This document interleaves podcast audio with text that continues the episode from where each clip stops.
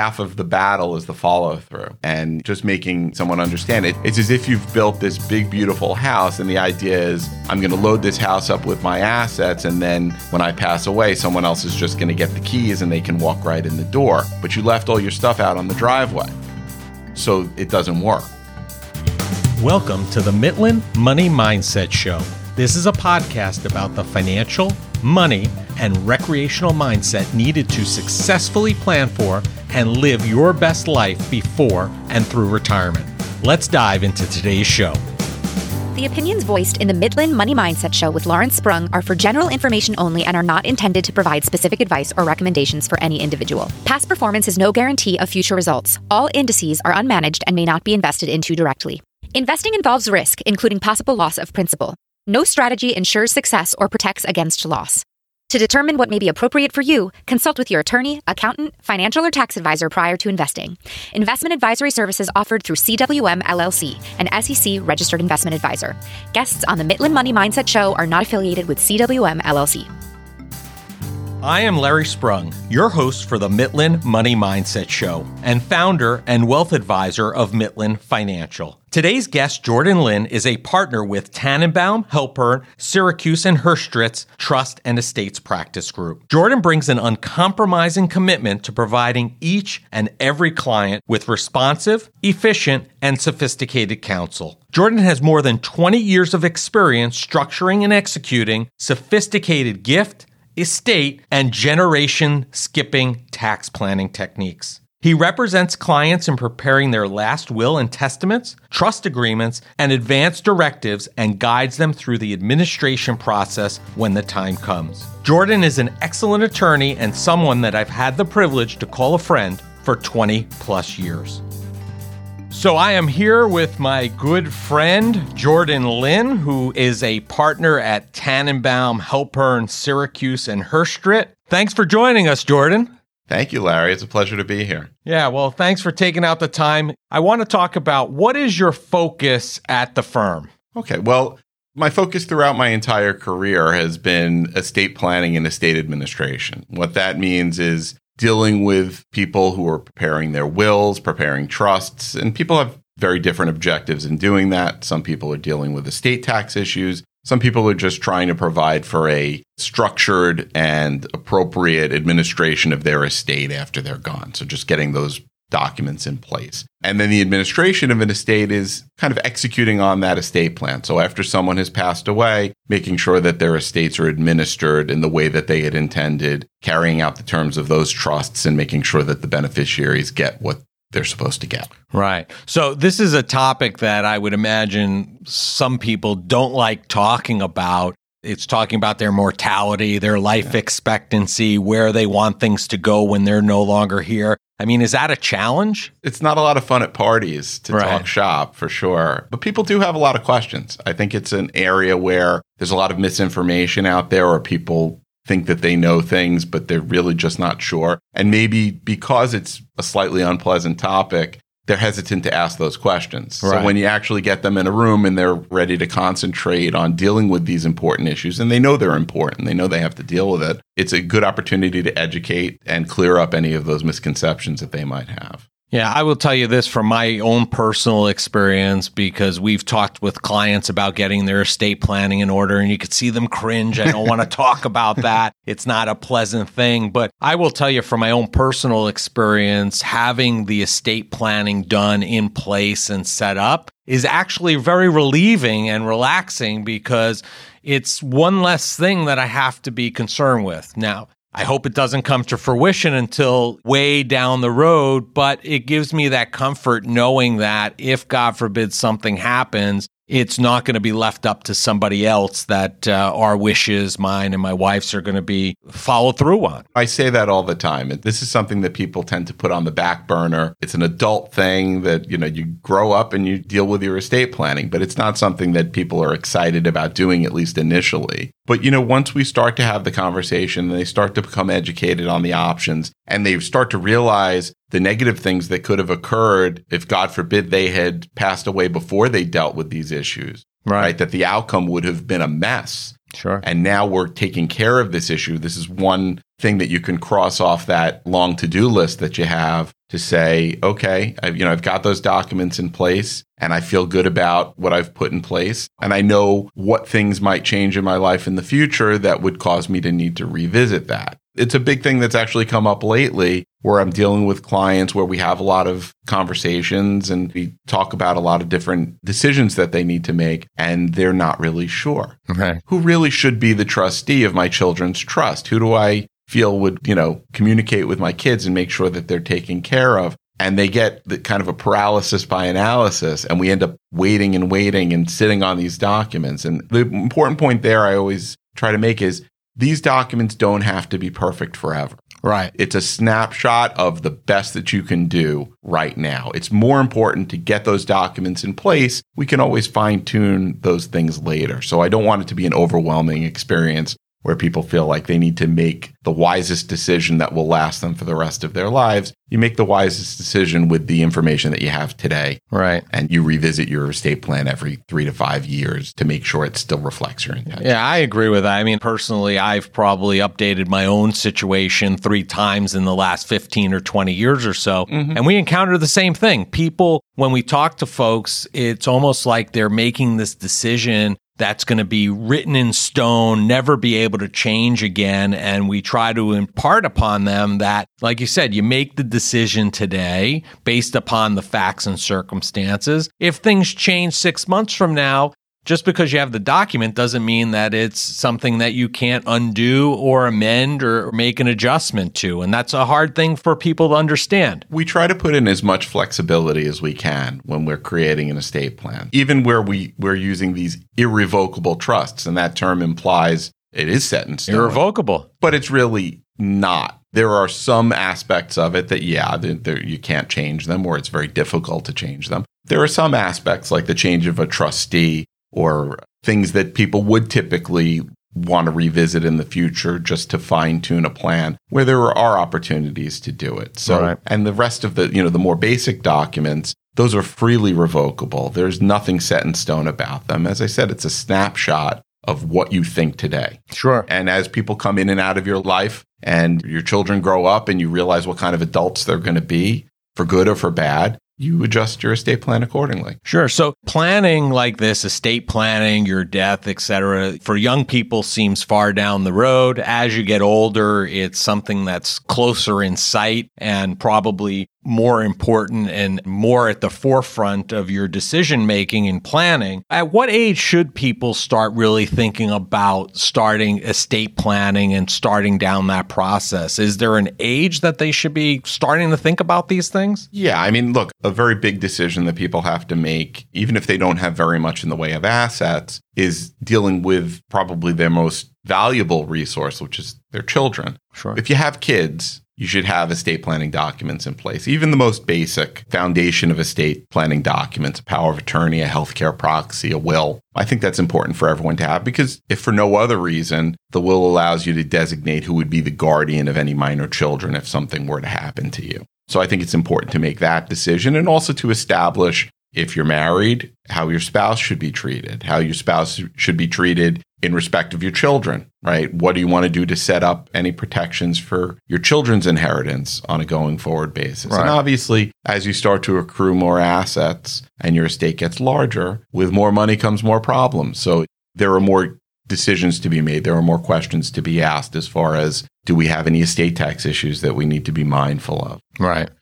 I mean, are there go to documents that everybody needs? I mean, I think you alluded or named a couple Yeah. of documents just a few moments ago, but when you're at that point, you have children, which is where you're saying you should start thinking about these things. From that point forward, what are the staples that you should have at a bare minimum? You've probably heard me say this to clients before because we've worked together. Sure. I look at building an estate plan like you're building a house. So everyone needs a foundation for their house first. The foundation is just kind of that basic set of documents that I think everybody needs. A last will and testament, just to make sure that we we're clear on who would be in charge of your estate, who would administer your estate for the benefit of your beneficiaries, and a power of attorney. Very important because if you become incapacitated, someone needs to be able to step into your shoes and handle your assets on your behalf. Otherwise, you're not able to sign anything. You can't handle your own affairs, and you don't have anyone that's necessarily empowered to do that. If you don't have a power of attorney, your family may end up in guardianship court trying to get a guardianship over you in order to get control over your assets, which is time consuming and expensive and unpleasant. Much easier to have the document. Have the power of attorney in place. It's a very simple, straightforward document, and we try to make it as broad as we possibly can so that there's sufficient power there to do the things that they'll need to do. And then, really, on a more basic level, to have a healthcare proxy, just establishing who makes healthcare decisions for you if you can't make those decisions for yourself. You don't want the family arguing, yes, you should give this medication. No, I heard that's bad. Don't Right. give that medication. We should do this surgery. It's worth the risk. No, it's not worth the risk. Let's not do it. You know, picture a waiting room full of people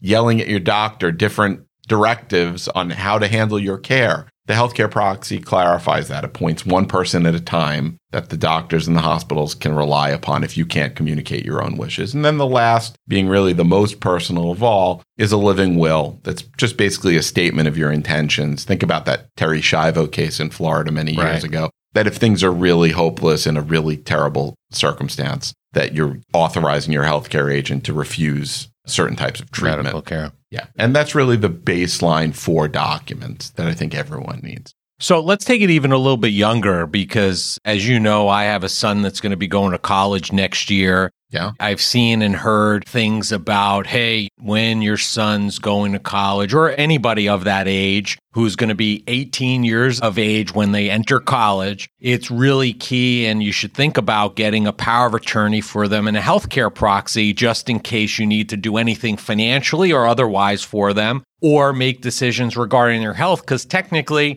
they're 18, they're an adult, they're on their own, although they're at college and we're probably paying for it. Yeah. They're still on their own. Are those things that should be thought about by parents who have? Absolutely. I get those calls all the time, and I'm always happy to tell my clients have your son or your daughter come see me, and we'll sign up a power of attorney and a healthcare proxy. It, it won't take more than 15 or 20 minutes, but it's important to have. They may not need a will because they may not have any assets to speak of. They don't have minor children, hopefully, if they're 18. Right.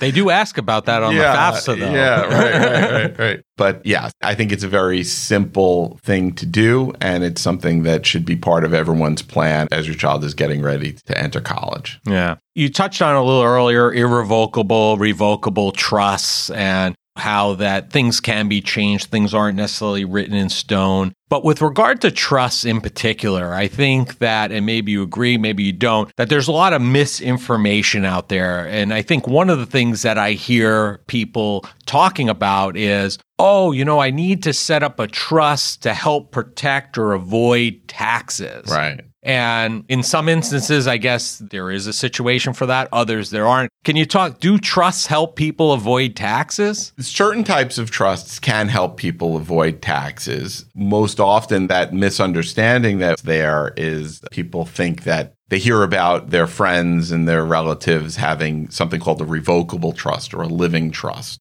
Very, very common estate planning strategy. I use them all the time. Essentially, what that is is a will, but it walks along with you for the rest of your life. It's like a briefcase that you carry with you. And what you do during your lifetime is you load your assets into that trust and it puts them in this wrapper that enables them to pass to the next beneficiary, the next trustee upon your death seamlessly without having to go through that probate process, which you hear that word probate and, and people shudder Right. because it's a court proceeding and it takes time and it costs money. And sometimes there are family members that want to give you, your family a hard time and it gets tied up and it gets litigated. So people like to avoid probate. And the revocable trust or the living trust is a good answer to that problem.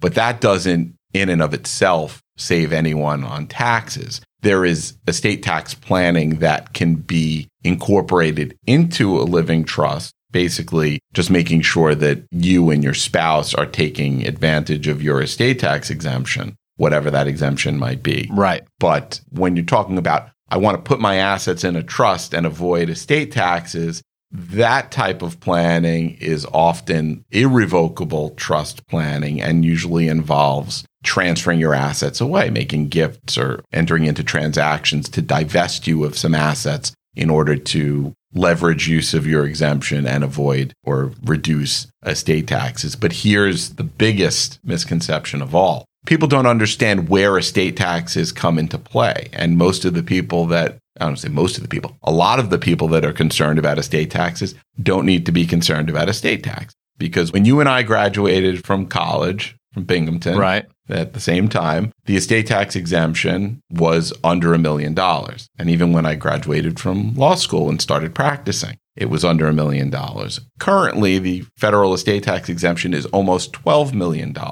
So for a married couple, they don't have to start worrying about federal estate taxes until they have almost $24 million in total assets. Right. That exemption could change. Their assets may grow, but that's the neighborhood that we're in right now. Now, that may come down at some point in the future. There are certain signs that point to the fact that it, it may, but we're still talking about serious money. Unless your combined net worth with you and your spouse is in excess of $10 million, estate taxes are probably not a primary driving concern. You probably don't have to worry about estate taxes as long as you have properly structured estate planning documents, just kind of the baseline documents. Yeah. I think you're right. I think people are still kind of, even though the estate tax exemption is up around that 11 or 12 million dollar mark, they're still in that old school mentality Yeah. of thinking things are under the million dollar mark, Right. which it's, hasn't been there for a long time, but it was. I mean, this means, and people are shocked. They say, well, I could turn around tomorrow and write my kids a check for $20 million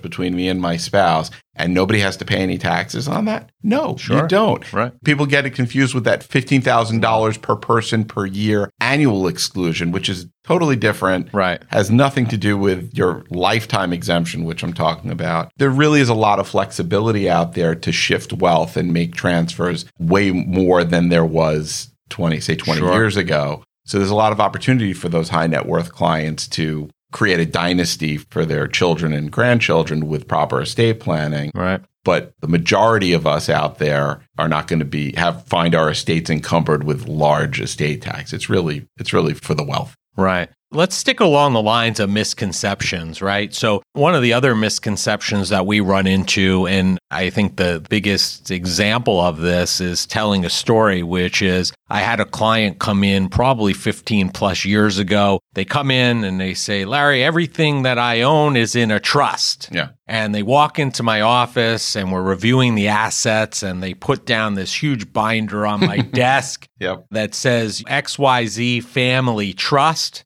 and it gives the whole trust outline, what's supposed to happen with their assets, and then they hand me their account statements. And the account statements are in Mr. and Mrs. joint account, Yeah. brokerage account. Nothing to do with the trust. Right. No title in the name of the trust. And when I tried to explain to them, well, Mr. and Mrs. Jones, looking at your statement, these assets and these other assets that you have statements for are not owned by the trust. And they look at me and say, wait a minute. Yes, it is. I have this book that says all my assets are in a trust. So, one of the misconceptions that I've seen over the years is people get these documents drawn up, a trust, and then they automatically think by default their assets are now part of that trust. Is that true? Not true? Misconception? How do they fix that? You're 100% right. And it's actually one of my pet peeves. I think you know that. There are some attorneys out there. You don't get a big binder at your firm? I don't go in for the pleather, the pleather binder with the calligraphy on the front. That obviously doesn't have anything to do with the validity of the document. There are some attorneys out there that basically sell these revocable trusts as a panacea. right. And because they deliver the client a fancy binder,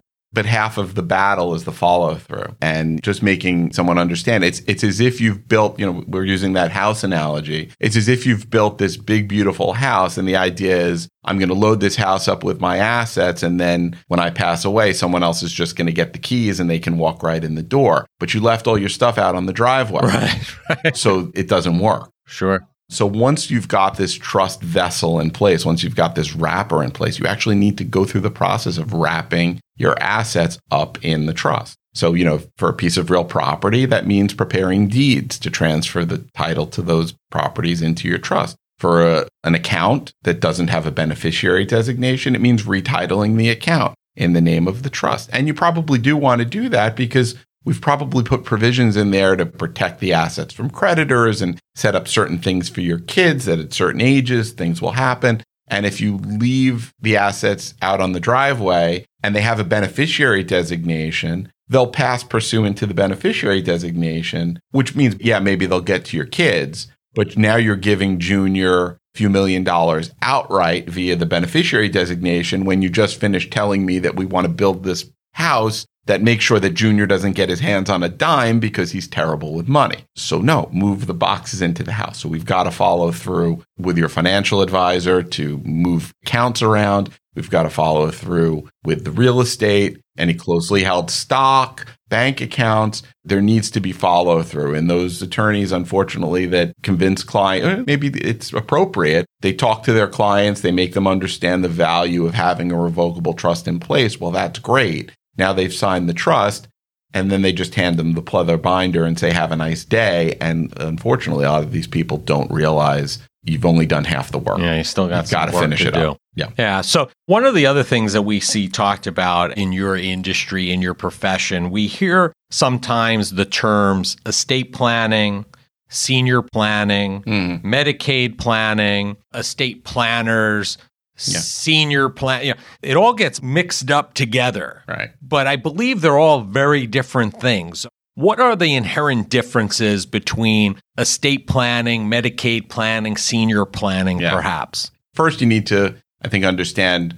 what is the nature of this person that you're talking to. Are they an attorney? Are they a financial planner? Do they have something to do with Medicaid applications and dealing with Medicaid related issues, nursing home related issues? If they're an attorney, there are attorneys out there that will generally call themselves elder law attorneys. I don't consider myself to be an elder law attorney per se, because elder law is really, in my mind, typically geared toward Medicaid. So, Right. you know, where you have a client that has some assets and their primary concern is if I need to go into a nursing home, this the costs of this care will diminish my assets to the point where my children don't get an inheritance. And I would like to come up with a plan to divest myself of those assets in order to be able to qualify for Medicaid coverage Right. at some point in the future. I want to basically impoverish myself by transferring my assets to a trust and then waiting out a certain look back period in order to qualify. So there are attorneys that specialize in that. I can write those trusts, but I'm not going to be involved in the Medicaid application process. There are other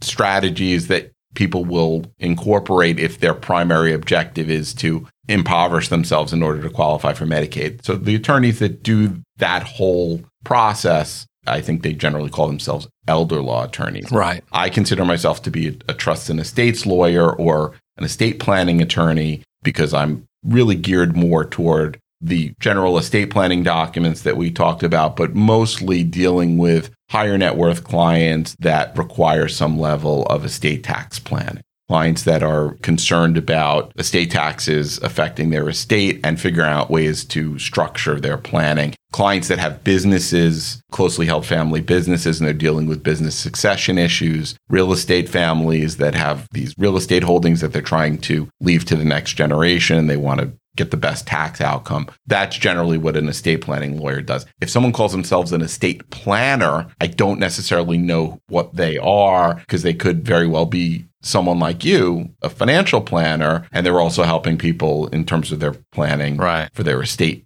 purposes. So I think what you're saying is the majority of clients that seek out estate planning attorneys like yourself aren't necessarily concerned with or have the even the option to impoverish themselves and go on Medicaid in many instances. I think there's three categories that people fall into, and I, I have this conversation all the time. There are high net worth clients, and there aren't. Not everybody is high net worth. High net worth. What do you mean by that? Are you saying that they're in excess of that roughly twenty four million dollars in uh, in estate tax exclusion? Yeah, it's a, I guess it's a term of art more than a term of science. Okay. But yeah, I mean, if we say that because those are the people that are in need of tax of tax planning.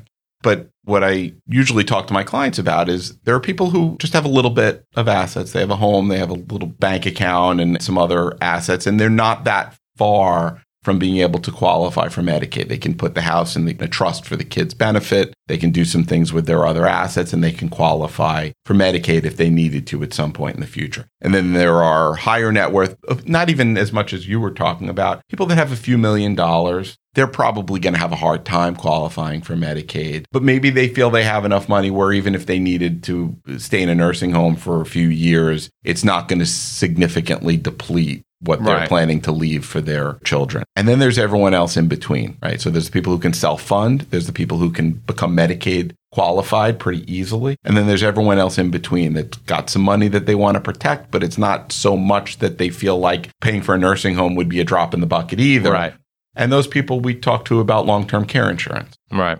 It's not as easy to get as it used to be. It's not as inexpensive as it used to be, but it's still a very useful tool and it's definitely worth the conversation and looking into because that alleviates that concern that so many people have about the incredible costs that a nursing home Sure. can cost. Let's shift for a minute because we talked a lot about individuals so far. And you talked about just a moment ago business owners, real estate families, things of that nature. What are some things, maybe two or three things that business owners in particular should be concerned with in the estate planning process? Because obviously they have this asset that is more to them than just an asset. It's a business producing income. It's probably something they've been involved with for a long time. What are some things that they should be concerned with in particular? Yeah, well, first, succession issues. In a lot of cases, it's a family business. Maybe one or more children are involved or thinking about becoming involved in the family business.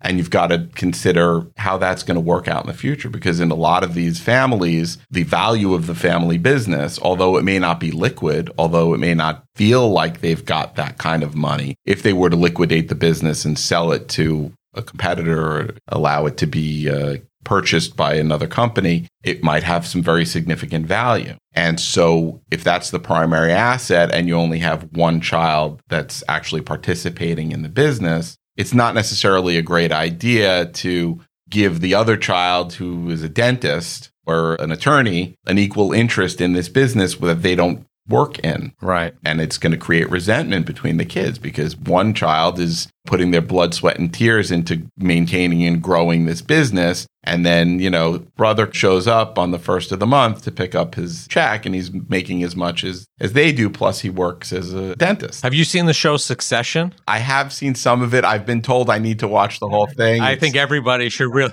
but it's apparently right up my alley right You should Yeah. totally watch that show. It's Yeah. unbelievable. If you own a family business and you're even thinking about succession, yeah the show will blow your mind. It's Exactly. And I think some of the strategies that I've seen and that I've incorporated over the years are things that people may not have heard of or may not have thought through, but they're ways of avoiding that friction inside the family. right. So number one is preserving harmony within the family and figuring out a way. Maybe you end up figuring out what the value of half, if you, let's say you have two kids, figuring out what the value of half the business is and buying a life insurance policy so that you can give the business to child A and child B gets an equal amount of cash so that they don't feel slighted, but child A doesn't have to be partners with an absentee sibling that they're going to resent for the rest of their lives in that family business. The other big issue that I see with family businesses and succession is dealing with the fact that that business is worth so much.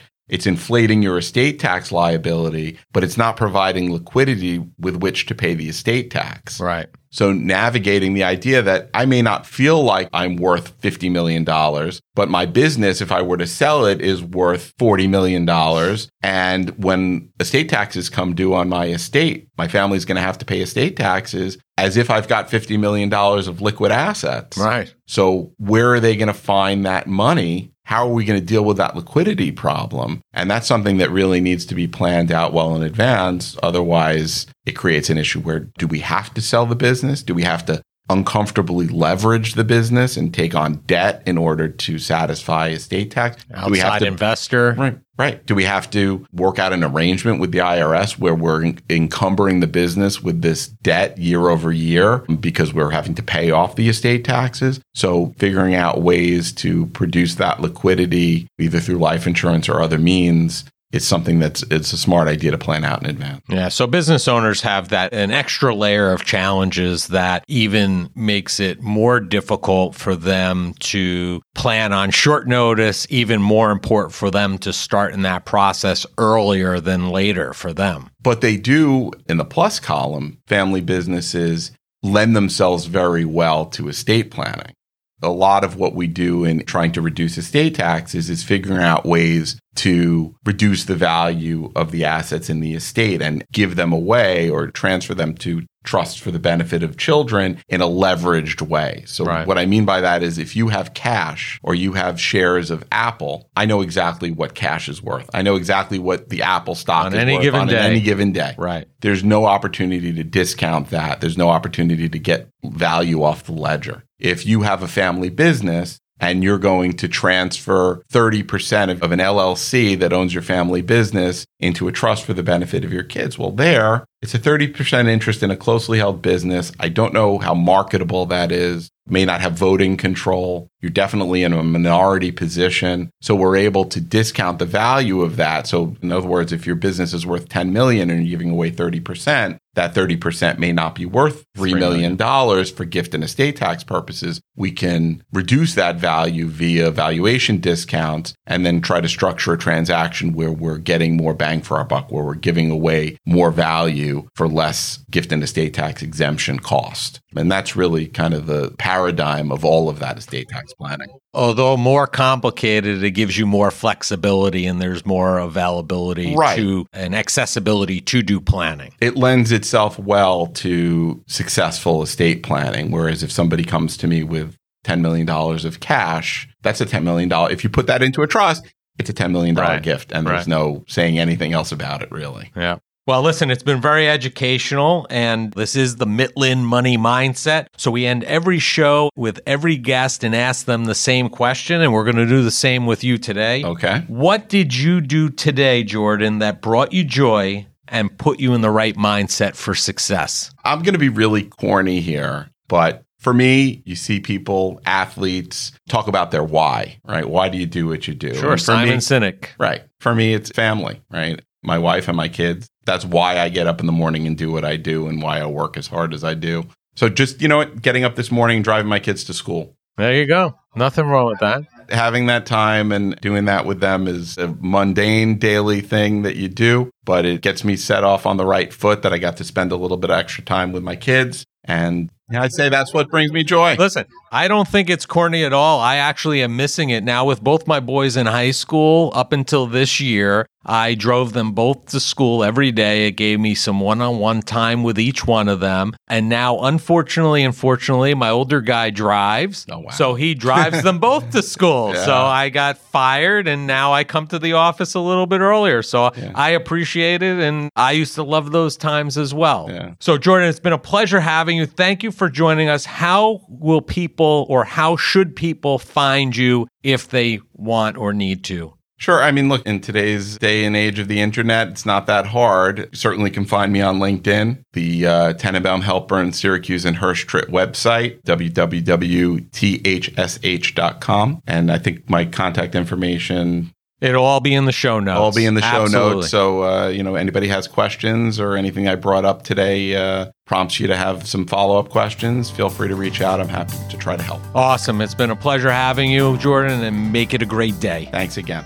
I want to thank Jordan for being a guest on the Mitlin Money Mindset Show. Jordan has been able to use his expertise to help his clients address the often avoided topic of death in a way that makes them feel comfortable and that their wishes will be followed. This is an extremely important part of the planning process. To learn more about Jordan Lynn and Tannenbaum, Helpern, Syracuse, and Hirschtritt, be sure to visit their website at th sh.com, and you can find Jordan on all of the social media platforms as well. Thank you for joining us this week on the Mitlin Money Mindset. Make sure you visit our website at mitlinfinancial.com and be sure to smash the subscribe button so you don't miss a show. We encourage you to help others find our valuable content. And listen, please don't keep us a secret. You can also schedule an Is There a Fit call right from our website or by using the link that you'll find in the description section of your podcast player or app. Be sure to join us for our next episode to learn more about the mindset needed to successfully plan for and live your best life before and through retirement. The opinions voiced in the Mitlin Money Mindset Show with Lawrence Sprung are for general information only and are not intended to provide specific advice or recommendations for any individual. Past performance is no guarantee of future results. All indices are unmanaged and may not be invested into directly. Investing involves risk, including possible loss of principal. No strategy ensures success or protects against loss. To determine what may be appropriate for you, consult with your attorney, accountant, financial, or tax advisor prior to investing. Investment advisory services offered through CWM LLC, an SEC registered investment advisor. Guests on the Mitlin Money Mindset Show are not affiliated with CWM LLC.